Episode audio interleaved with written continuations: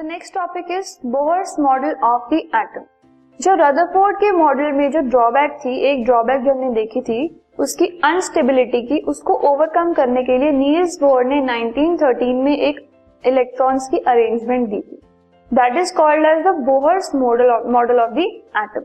अब जो रदरफोर्ड में जो प्रॉब्लम थी अनस्टेबिलिटी की, उसकी वजह से हम ये कह सकते हैं कि जब इलेक्ट्रॉन कोई भी एनर्जी रेडिएट करता है एंड एनर्जी लॉस की वजह से इट में इट में हैपन कि जो इलेक्ट्रॉन है वो फर्दर अपना पाथ चेंज करते करते न्यूक्लियस के अंदर आ जाए, सो so, इसकी वजह से एटम बहुत अनस्टेबल हो जाएगा।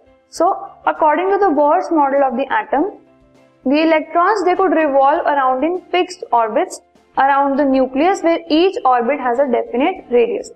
ऐसा नहीं है कि सारे के सारे इलेक्ट्रॉन्स एक ही जगह पर एक ही ऑर्बिट में रिवॉल्व करते हैं।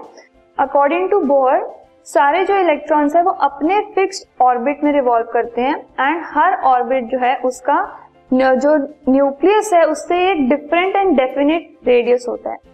And the electron does not radiate energy while revolving even after having motion around the nucleus. जो इलेक्ट्रॉन्स है वो मोशन, जो रिवॉल्विंग मोशन है न्यूक्लियस के आसपास, उसके दौरान कभी भी एनर्जी रेडिएट नहीं करते।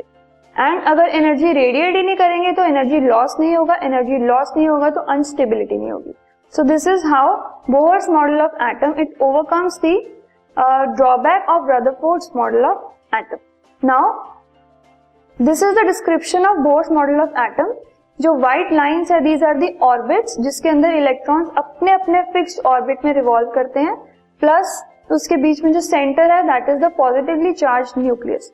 अब यू कैन सी न्यूक्लियस के बाद जो फर्स्ट एकदम इमीडिएटली फर्स्ट जो ऑर्बिट है, जो फर्स्ट शेल है उसको हमने नेम दिया है के, that is called as K shell.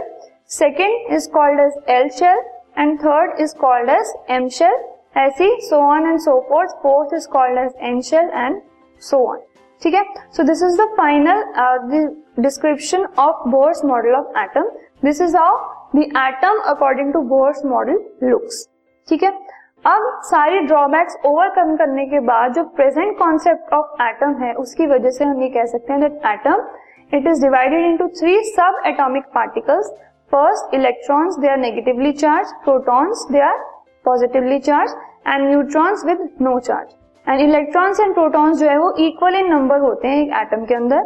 Protons and neutrons जो है वो सेंटर ऑफ एटम में लोकेटेड है, दैट इज वो न्यूक्लियस के अंदर लोकेटेड है।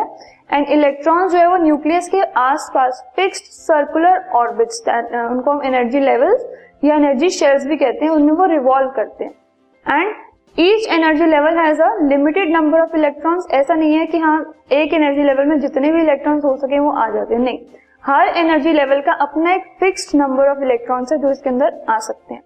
Each energy level has a fixed amount of energy and as long as the electrons revolve in the same level, there is no change of electrons and the atom remains stable. ठीक है, there is no change of energy, sorry.